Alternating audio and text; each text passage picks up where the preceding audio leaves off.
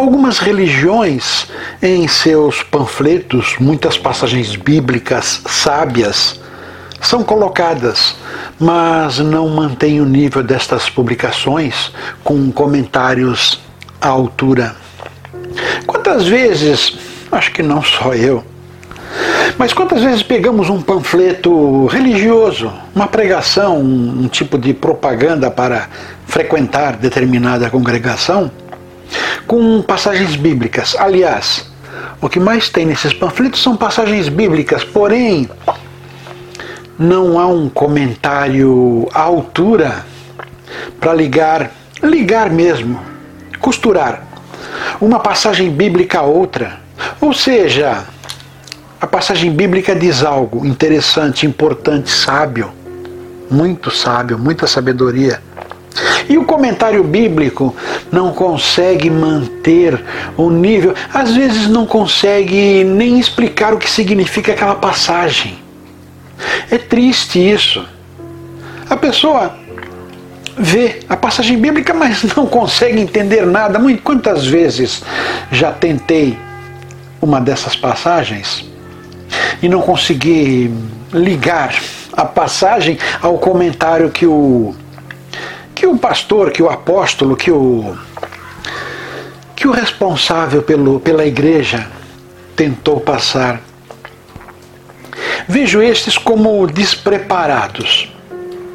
Não, não sabem, não querem, têm receio mesmo de, em suas palavras, desmentir, desmentir o que foi dito naquele trecho bíblico desmentir mesmo, não conseguiu pegar a essência do que está lá. A grosso modo, no preto no branco, está dizendo, a Bíblia, aquele trecho, está dizendo exatamente aquilo que ele quer passar aos seus seguidores. O preto no branco, basicamente por cima. Porém, se pensarmos, refletirmos um pouco mais sobre aquela tal passagem, vamos sentir uma fraqueza de, de tentativa de nos convencer a frequentar o tal lugar. Vários mestres encarnados adquiriram notoriedade com seus comentários bíblicos, mas com o tempo o monetário lhes subiu a cabeça e perderam o contato que tinham com o infinito. Uma verdade. Quando alguém se propõe a fazer um bom trabalho, um belo trabalho religioso, se empenha de corpo e alma, se empenha, pega o seu tempo livre e se empenha para fazer um trabalho digno, estuda com afinco e chega a certos degraus de conhecimento que poucos chegariam. Realmente chega a um certo degrau. Porém, com a, o crescimento do crescimento da congregação, da igreja, do lugar, do lugar onde faz suas pregações, começa a aumentar, começa a haver necessidade de manutenção financeira no lugar, é claro.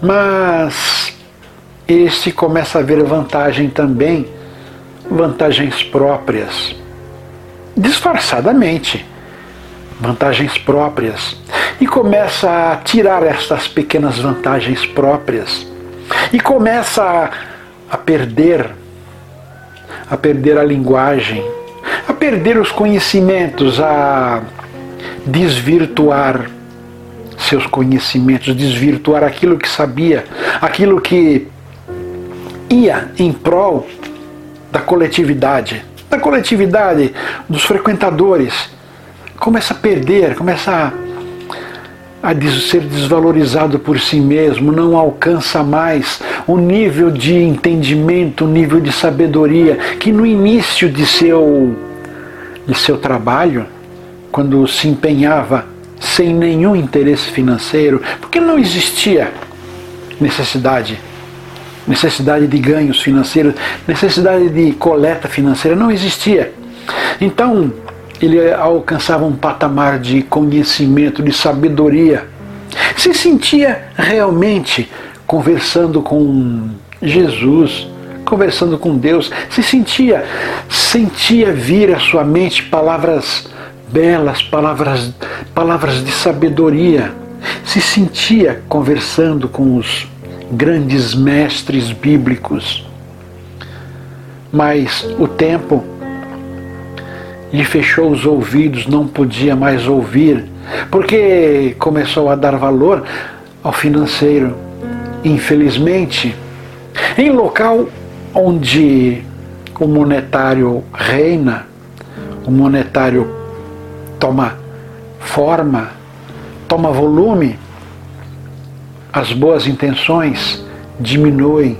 Continuam boas intenções, mas sempre visando algo de retorno, algo financeiro de retorno. Não é mais uma caridade de coração, não é mais sabedoria do infinito, sabedoria de Deus, sabedoria, de Jesus, como no início de tudo, não é mais.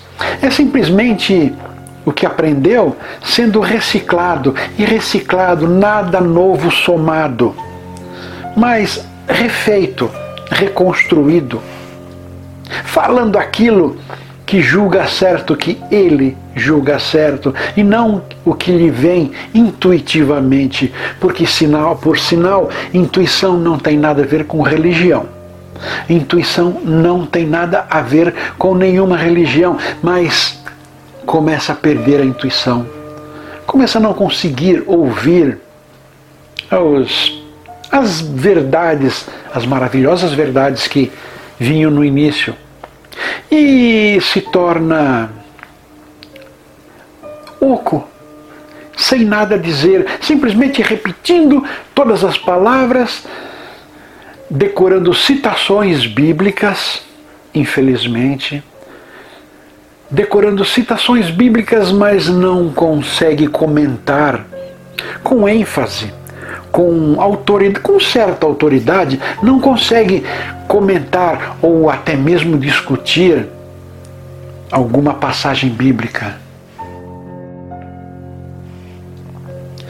Quase a totalidade de seguidores temem contrariar o que dito foi na reunião de sua igreja sentem ser pecado duvidar, e a correta punição que com sua certeza virá. É o que os líderes fazem depois de perder o dom de ouvir as coisas sublimes que intuitivamente lhe vinha. Começa a perder, começa a temer perder o poder que tinha Aliás, em religião essa palavra poder é tão feia. Eu acho. Não temos poder. Não temos. Temos um dom. Nos foi permitido saber um pouquinho mais, ou saber diferente, ou ir passos além do que a maioria ainda não conseguiu. Mas poder eu acho uma palavra tão feia de se usar quando se diz respeito à religião, mas estes sentem estar perdendo o poder, perdendo o direito de ditar leis. Então surge os demônios, o diabo que irá perseguir todo aquele que duvidar da palavra do líder irá perseguir todo aquele que sair. Então ele, o líder que perdeu, que sente estar perdendo um poder que ele nunca teve, ele sempre aterrorizava, fazia os seguidores temerem, temerem contrariá-lo, porque seriam perseguidos pelo demônio, pelo tinhoso, capeta e outros tantos nomes. E ele começa a sentir que está perdendo o poder e começa a fortalecer este os tais poderes do lado negativo, começa a fortalecer em palavras para que as pessoas temem se afastar, temem duvidar do que ele fala, porque serão perseguidas pelo diabo, demônio, Satanás. Então eles se tornam mas se tornam cobradores, exigentes pessoas a não admitir que a palavra dele seja duvidada, que o que ele fala e diz ser em nome de Deus, em nome de Jesus, não admite que a palavra dele seja duvidada, porque se duvidar, com certeza o demônio irá perseguir, irá desgraçar com a vida deste que duvidou, deste que abandonou. Se valem de ensinamentos passados por seus guias espirituais encarnados, que poupam-lhes de raciocinar sobre as verdades de Deus. A Bíblia é um livro complexo de ler, difícil de ler, difícil de entender. Difícil realmente. As pessoas pegam e leem a Bíblia, não entendem o que quer dizer aquilo, só conseguem ler o preto no branco vagamente. Não conseguem ler com densidade, não sabem o que quer dizer aquilo. É um, são simbologias. A Bíblia é um livro de simbologias, uma quantidade enorme de simbologias. Jesus disse em um certo momento que iria passar ensinamentos aos seus discípulos. Disse isso aos seus discípulos. Irei falar, irei passar minhas mensagens por parábolas. Parábolas são códigos, são codificações, metáforas. Uma, uma enorme quantidade de metáfora são as parábolas. Porém, a vocês, disse ele, a vocês, meus discípulos, direi com clareza os ensinamentos. Quer dizer, a Bíblia é recheada de metáforas, simbologias em grande quantidade. Por quê? Para que não fosse deturpado. E com o passar do tempo a Bíblia foi traduzida, mas não perdeu não perdeu o seu conteúdo. Algumas pessoas que conseguem se entregar, conseguem desvendar as metáforas, a simbologia, aprendem.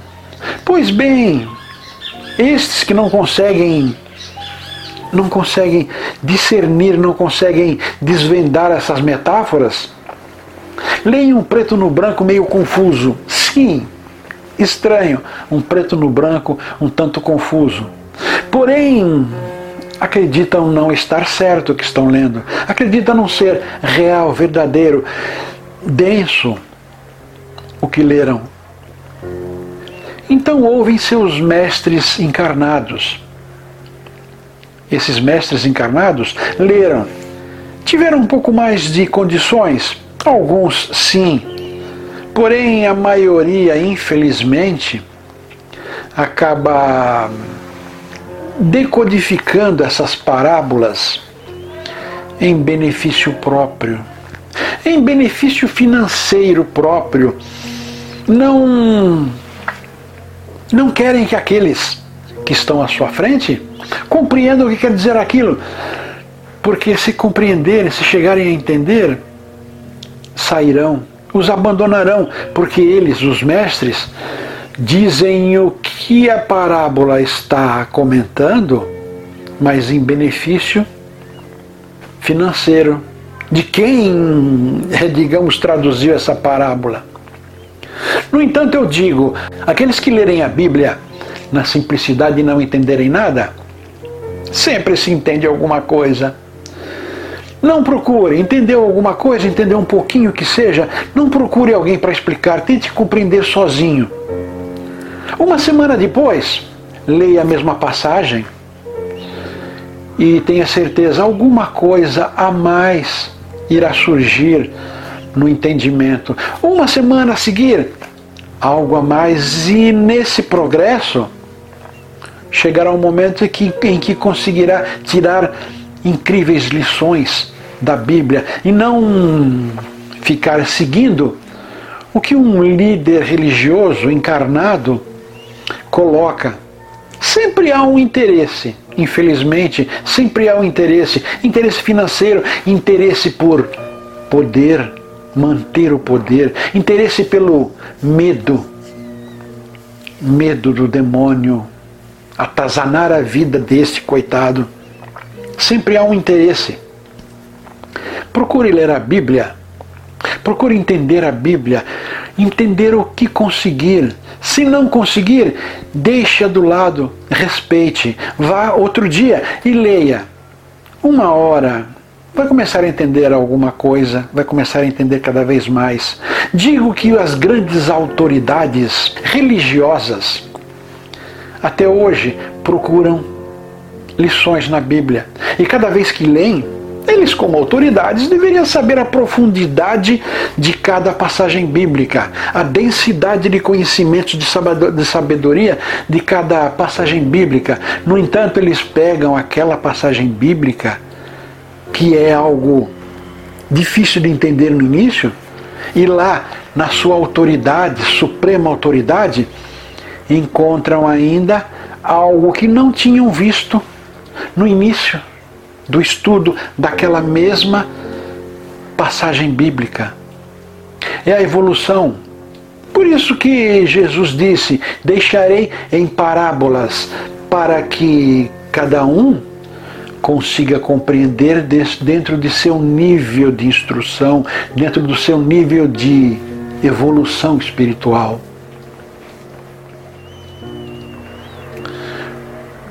punem severamente quem destes ensinamentos duvida, porque lhes é difícil modificar fundamentos do passado. Punem aqueles que duvidam, porque tem receio. Quem duvida quer respostas. E estes líderes não têm as respostas, não vão saber dizer, ou até têm as respostas as sábias respostas, mas estas estas vão contra o que ele tenta colocar, o poder, poder que tenta manter sobre as pessoas, o medo que tenta impor, medo do tinhoso, medo do demônio, diabo, perder esse medo que colocou nessas pessoas, perder o monetário que lhes é dedicado, dedicada em nome, em nome de Deus. Então eles temem. Quem duvida, se a dúvida é complexa, se a dúvida é densa demais, para o mentor espiritual, mentor religioso encarnado, ele desmente tudo isso e diz: você não pode duvidar da palavra de Deus, isso é pecado, você vai ser punido. Não deve duvidar da palavra de Deus, isto é um erro. E a paga para isso é a morte. O demônio irá lhe procurar e irá para o inferno. Você vai para o inferno pelas dúvidas que está tendo da palavra de Deus. É este o medo, é este o receio que tentam colocar. Entendo que nós devemos duvidar sempre que há uma pequena um pequeno entendimento não esclarecido, temos de duvidar, temos que procurar respostas.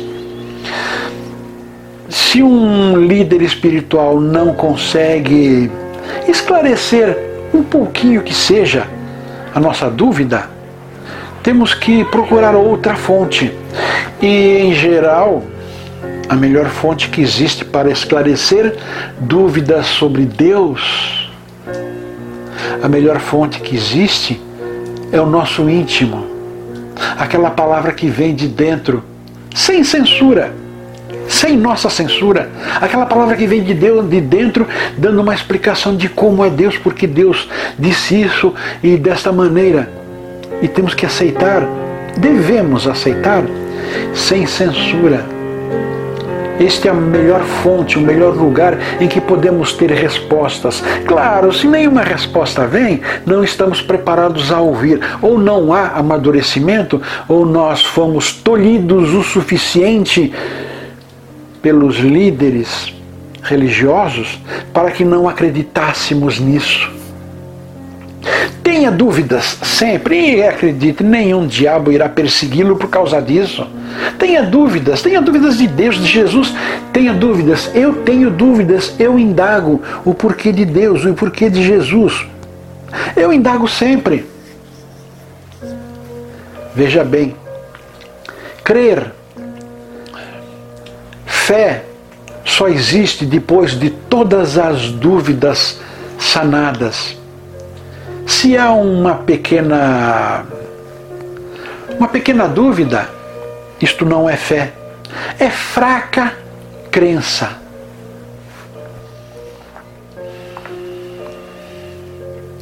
São radicais no que sabem e uma frase bíblica é mais importante que o contexto onde está. Sim, realmente, o contexto, a situação, a parábola em si, a frase tem que ser lida na totalidade e não uma única meia dúzia de palavras. Certa vez, numa dessas igrejas eletrônicas, foi distribuído um, um óleo ungido. Um óleo ungido seria colocado na testa, sinal da cruz. Os pastores do lugar iriam fazer isto. E foi citada a passagem bíblica. Não me lembro agora, faz muito tempo. Foi citada a passagem bíblica, o nome do livro, versículo, todos os dados. Curiosamente eu fui atrás. E qual não foi minha surpresa? Aquele óleo ungido, exatamente a mesma composição da tal igreja da tal igreja eletrônica, a mesma composição, perfeito. Porém, este óleo ungido fazia parte de um ritual, um ritual de Salomão. Deus teria passado a Salomão instruções. Porém, este óleo ungido fazia parte de um ritual junto com espadas, junto com incenso e junto com lamparinas. Lamparina hoje é usado, são usadas velas.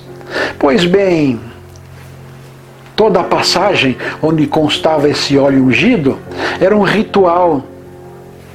Hoje seria considerado um ritual de magia negra por estes de igrejas eletrônicas. É considerado um ritual de magia negra. Pois bem, eles ignoraram o incenso, ignoraram a lamparina, ignoraram espada, objetos em ouro, uma armadura em ouro que Salomão deveria usar, e pegaram unicamente a citação do óleo com a composição correta, mas pegaram só a citação do óleo, ou seja, um líder espírita, um líder religioso, quero fundar uma igreja. Que palavras vou usar? Quantas vezes encontramos igrejas com várias denominações, vários nomes, porém não é o nome completo da passagem bíblica. Vou colocar o nome que mais me parece bom, que mais vai favorecer o que eu quero, mais vai chamar atenção mais vai atrair pessoas, mais poderei dizer sobre isto e sobre aquilo. E às vezes aquela palavra, aquele nome que foi colocado em determinada igreja, não tem nada a ver. Não tem nada a ver com o que ele, o líder, religioso está tentando fazer. Não tem nada a ver. E o que venha antes ou depois desta denominação, biblicamente, denigriria totalmente a igreja. Não seria bom para a igreja que os seguidores soubessem da palavra toda, da citação toda, onde foi retirado este nome bíblico, porque não saberiam explicar por que colocaram aquilo? O que significa aquilo? Não aceitam religiões espiritualistas por não conseguirem entender dos porquês de sua existência.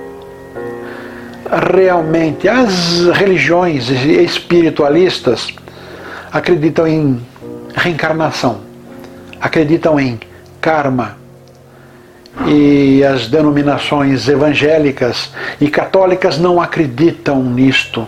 Agora, por que não acreditam?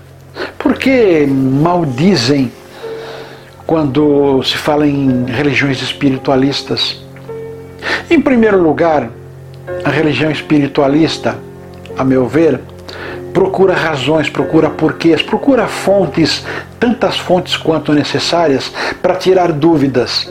Não se prende unicamente à Bíblia. E muitas religiões, muitas, muitos segmentos espiritualistas têm a Bíblia como principal livro, não o único, mas o principal livro a ser seguido. Não único, porque exatamente pelas tantas dúvidas que a Bíblia levanta, e é um livro que deve levantar dúvidas.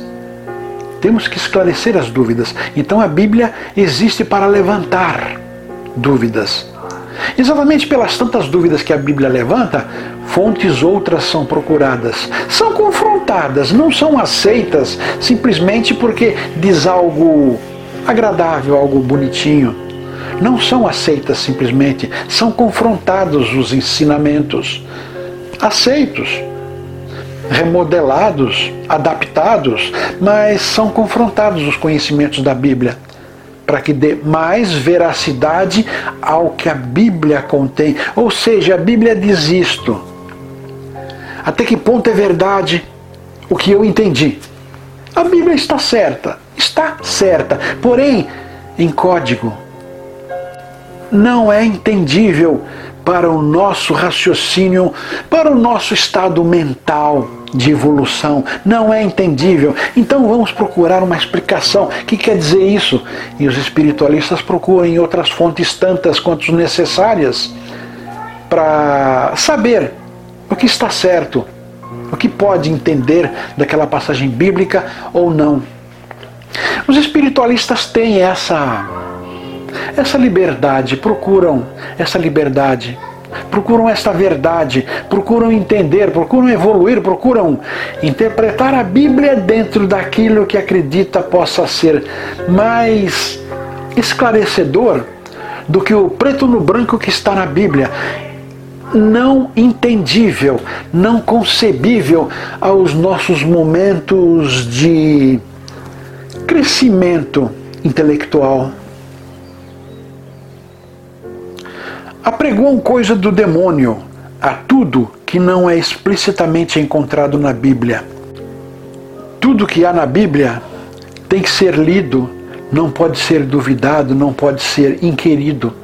Tudo na Bíblia tem que ser aceito daquela maneira. Não podemos interpretar o que está lá, aquelas passagens bíblicas. Não podemos interpretar isto é coisa do demônio, isto é coisa do diabo, tentar interpretar uma, uma passagem bíblica, por mais básica que seja, não podemos.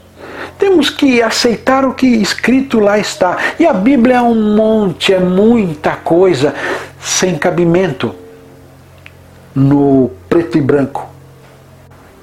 Existem dezenas, dezenas de situações bíblicas que não têm cabimento preto no branco e tudo que uma pessoa vai tentar interpretar da Bíblia não é modificar, jamais. Não é modificar o que está na Bíblia, não se pode modificar o que tem na Bíblia, mas interpretar. Interpretar a sua moda, interpretar a sua condição de entender, aí já é coisa do demônio.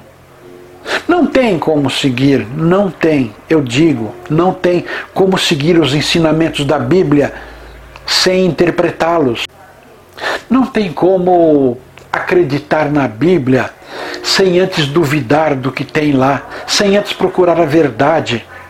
Por isso que muitos muitos pregadores falam sobre a Bíblia e não querem que ninguém os interpele. Porque eles não vão saber responder nada sobre a Bíblia. Aliás, as suas explicações serão as mais cruas que se pode imaginar. Não tem.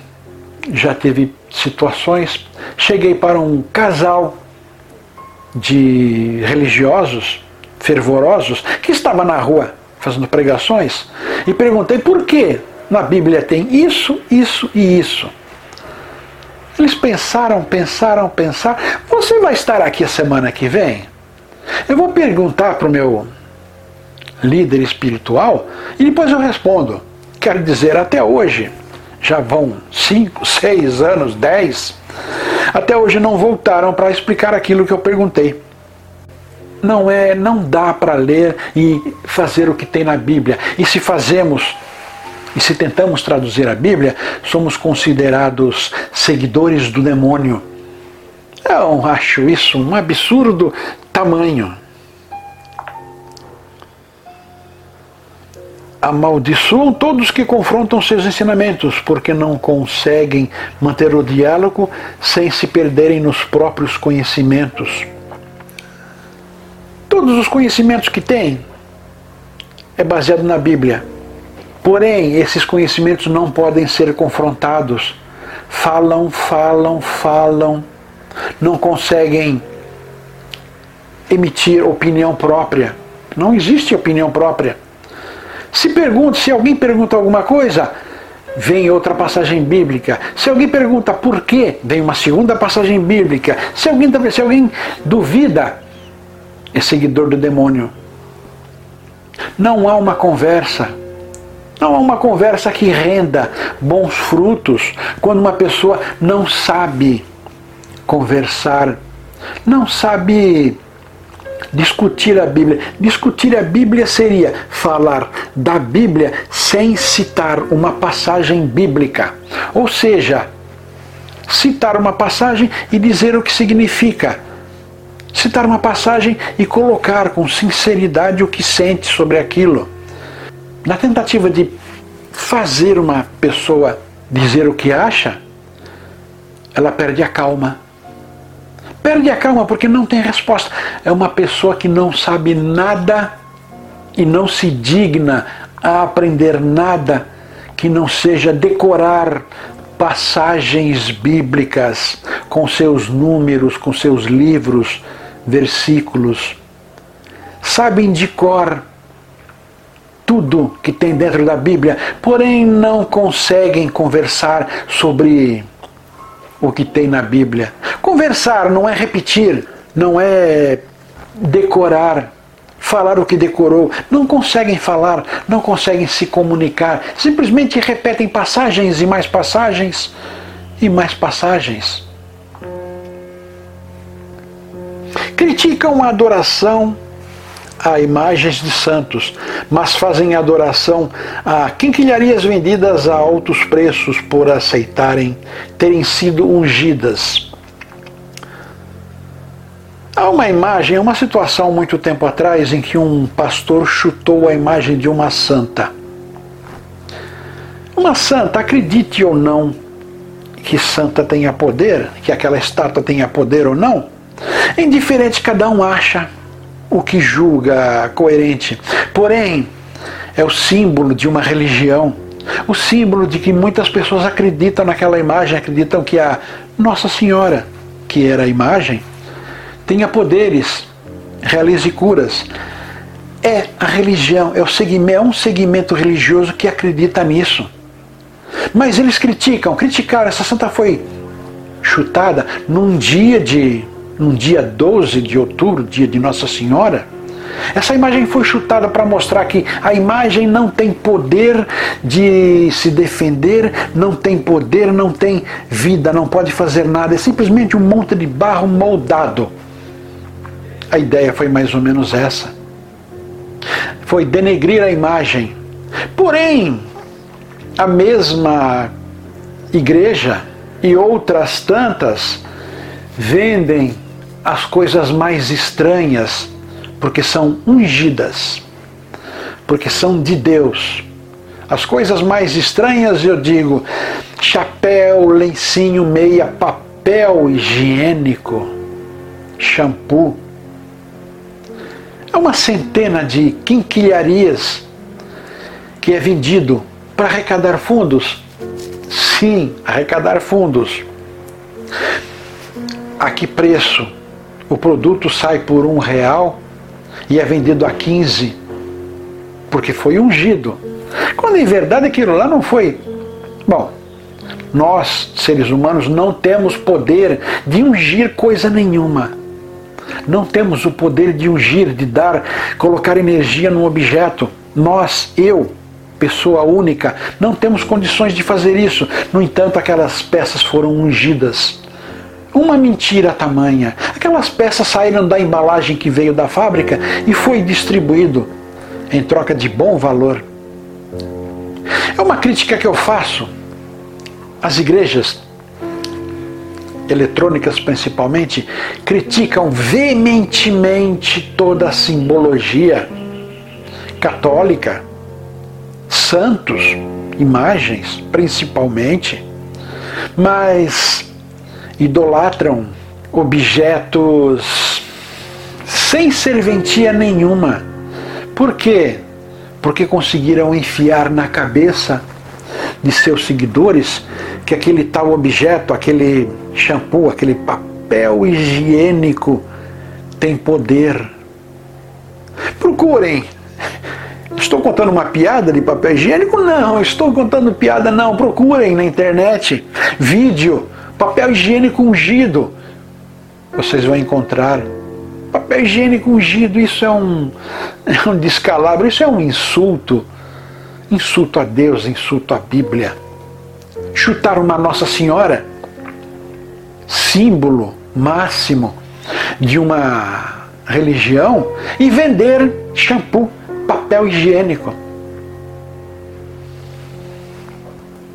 Palavra dita no altar é lei e deve ser seguida ao custo do salário minguado.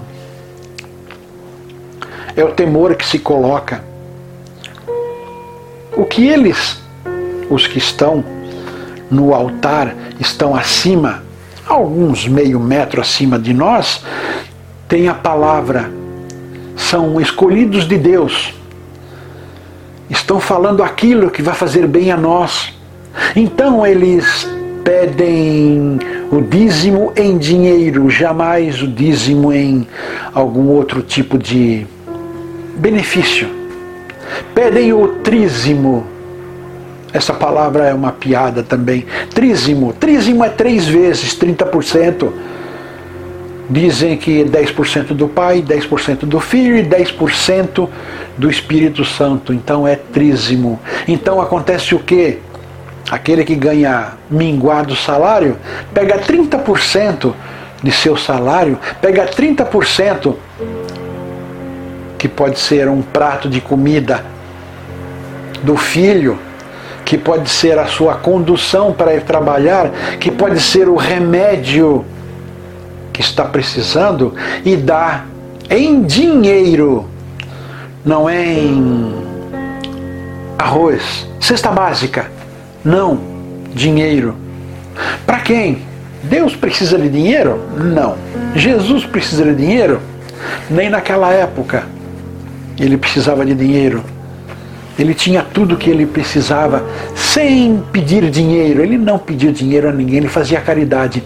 Então, esses líderes espirituais não sabem o que é caridade, não sabem usar a palavra caridade e pedem metade, às vezes, de um salário e pedem 30% do salário minguado de um trabalhador que mal tem o que comer e acredita, foi enfiado em sua cabeça. É, enfiado. Foi enfiado em sua cabeça que se der o trízimo, se der o dízimo mesmo, sua vida irá melhorar. Faça uma oferenda de 500 reais, faça uma oferenda de mil reais. Já ouvi isso. Nossa, isso é uma coisa absurda. Faça uma oferenda de mil reais. Preciso de três mil pessoas que, ofere... que façam uma doação de mil reais para manter o canal aberto, o canal funcionando, o canal de TV, o aluguel, para continuarem a ludibriar pessoas, enganar. É muita tristeza, muita maldade contra o, contra o bolso das pessoas, a mesa das pessoas, o estômago, a saúde das pessoas. Tem que pegar esse dinheiro, esse trízimo, e não pode comprar um remédio ou uma alimentação mais digna. Dízimo é unicamente em dinheiro, e 10% deste que pode ser a mais e jamais a menos. Dízimo é sempre em dinheiro. Nunca pode ser a menos, sempre a mais. Aquele que ganha salário mínimo e quer, se sente bem, se sente bem em dar seu dízimo, minguados, minguados valores, é mal visto, não é bem recebido. Por quê? Porque isso não é dinheiro que se dê para Deus, entre aspas. Não é dinheiro que se ofereça de dízimo. É exatamente isto. E tem que ser sempre em dinheiro, não pode ser trabalho. Não pode ser um. Às vezes tem uma facilidade em conseguir algum objeto que ajude na caridade, mas não, tem que ser em dinheiro. Penso que caridade, que dízimo é dar 10% de nossa nosso tempo é frequentar um asilo, frequentar um orfanato, frequentar um hospital de alcoólatras, frequentar um hospital de, câncer, de cancerosos. Caridade não tem preço. Dízimo é dar, uma, é dar um pouco de si. E não tirar do bolso aquilo que vai fazer falta no, no fim do mês, no prato, no remédio. O líder se autodenomina, se torna o melhor, superior aos que fora do altar estão e acabam por pecados enormes serem descobertos, provocar Aquele que é o melhor, se julga o melhor, ele se autodenomina, se coloca, é o superior. Exige que o tratem bem, o tratem de maneira diferente. Por conta disso, ficam mais sujeitos a pecados da pior espécie.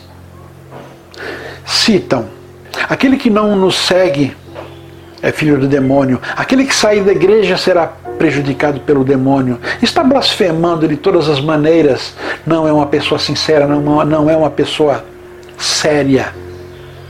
Acaba pecando muito mais, se julga dono da verdade, absoluto dono da verdade. Não quer ser confrontado, porque não sabe responder a, uma confron a um confronto em um nível de sabedoria não sabem responder a um confronto. Então, perdem a calma, insultam, fazem mil coisas, porque são semideuses. São semideuses.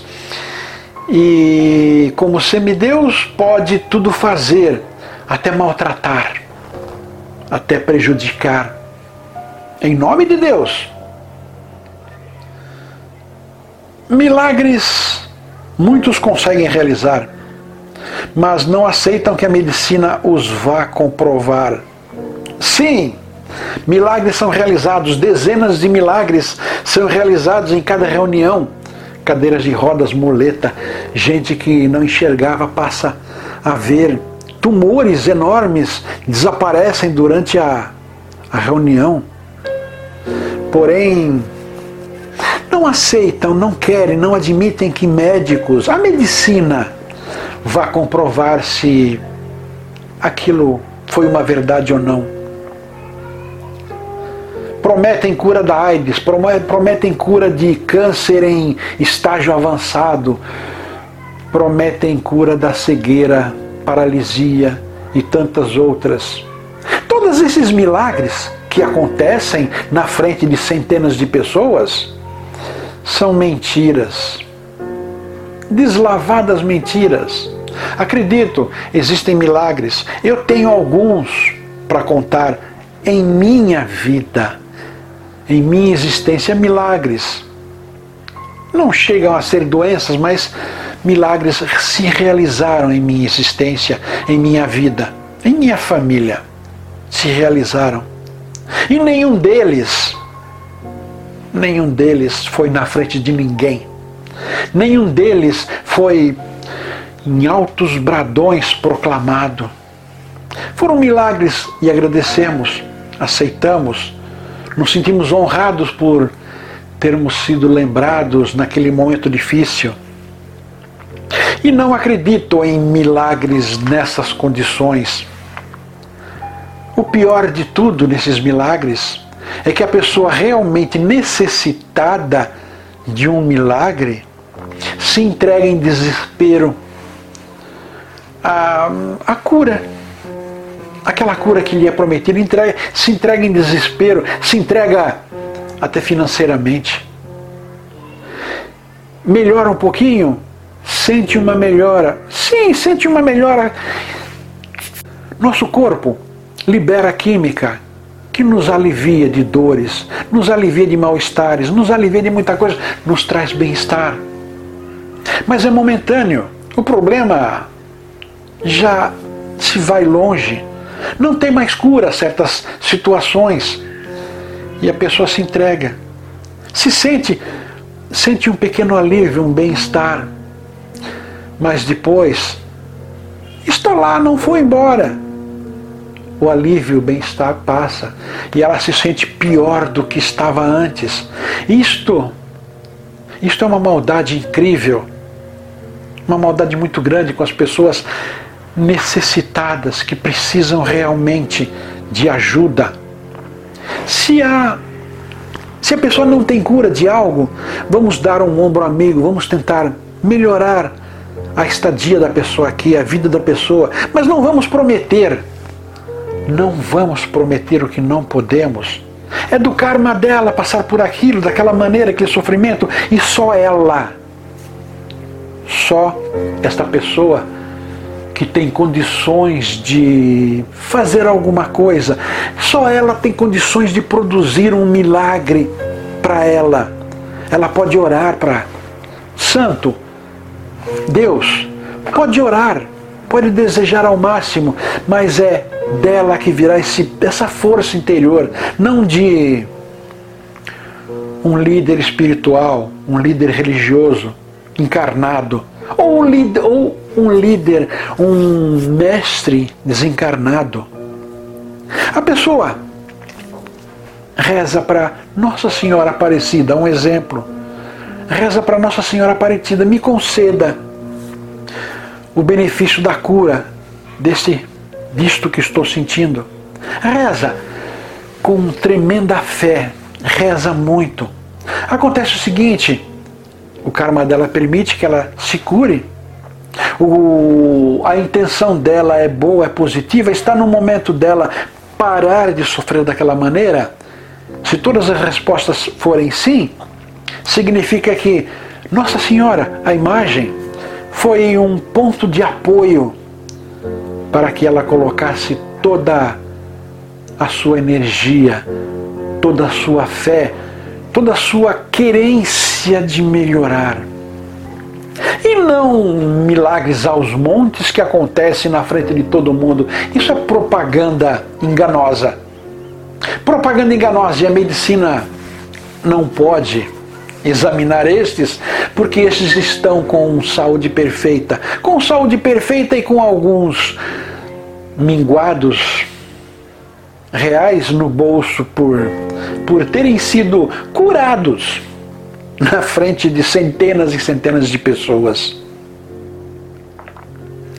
Seus líderes têm íntimas conversas com Jesus e até mesmo Deus, mas sabem falar somente o que na Bíblia está é uma curiosidade. Conversei com Deus, conversei com Jesus, mas as palavras que eles disseram são tão fracas, tão insosas. Sim, Jesus disse palavras sem sentido, coisas fracas, coisas sem sentido totalmente. Porque porque não, não falaram com ninguém, não falaram com Jesus, com Deus. Podem ter falado com o demônio que eles tanto apregoam estar rondando.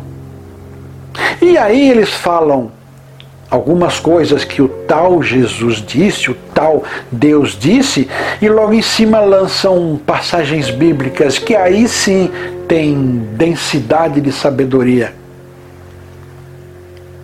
Não são pessoas sinceras tentam dizer que são mandados escolhidos de Deus e que têm ligação direta com Deus, mas não conseguem transmitir uma verdade absoluta, uma sabedoria imensa, um bem-estar que Deus, Jesus, passaria para a gente.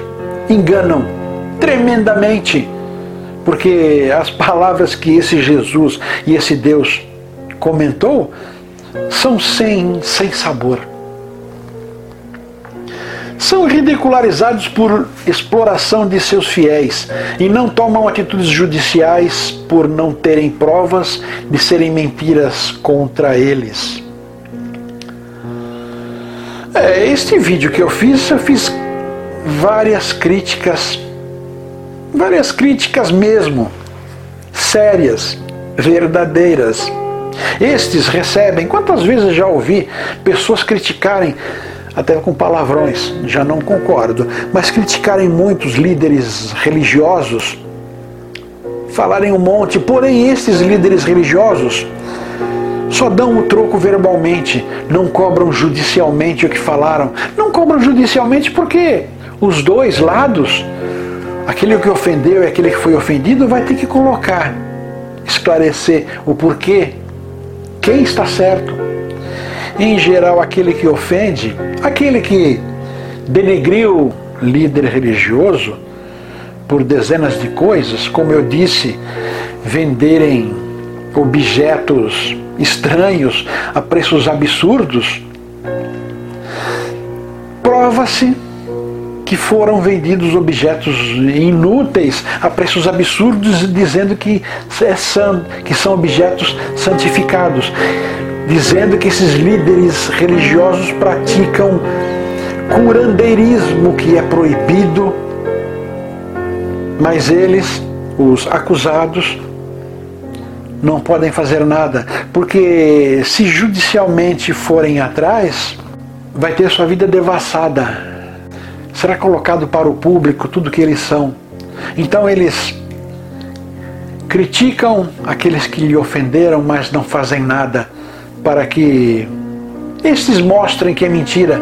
Porque se estes mostrarem que é mentira o que disseram, eles terão que provar que não é nada daquilo.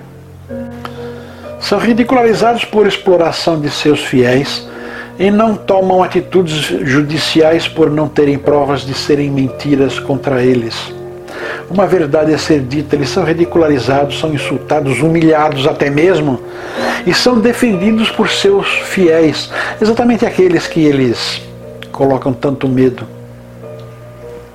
Mas, se for necessário ir à justiça, eles não vão, porque não tem como provar que está errado o que disseram contra eles. Não tem como provar que eles não surrupiam com o consentimento, que eles não surrupiam seus seguidores, que eles não vendem objetos inúteis a preços extorsivos, que eles não são curandeiros, uma prática que não pode existir, que eles não fazem lavagem de dinheiro com tanto dinheiro que lhes é colocado nas mãos, que eles humilham as pessoas simples, que não podem dar o seu dízimo, é o seu prato de comida para o dia seguinte. Eles não podem ir à justiça reclamar de serem acusados de, de tudo isso, porque eles não têm como provar que é diferente e porque eles são assim mesmo. Um câncer ao crescimento espiritual.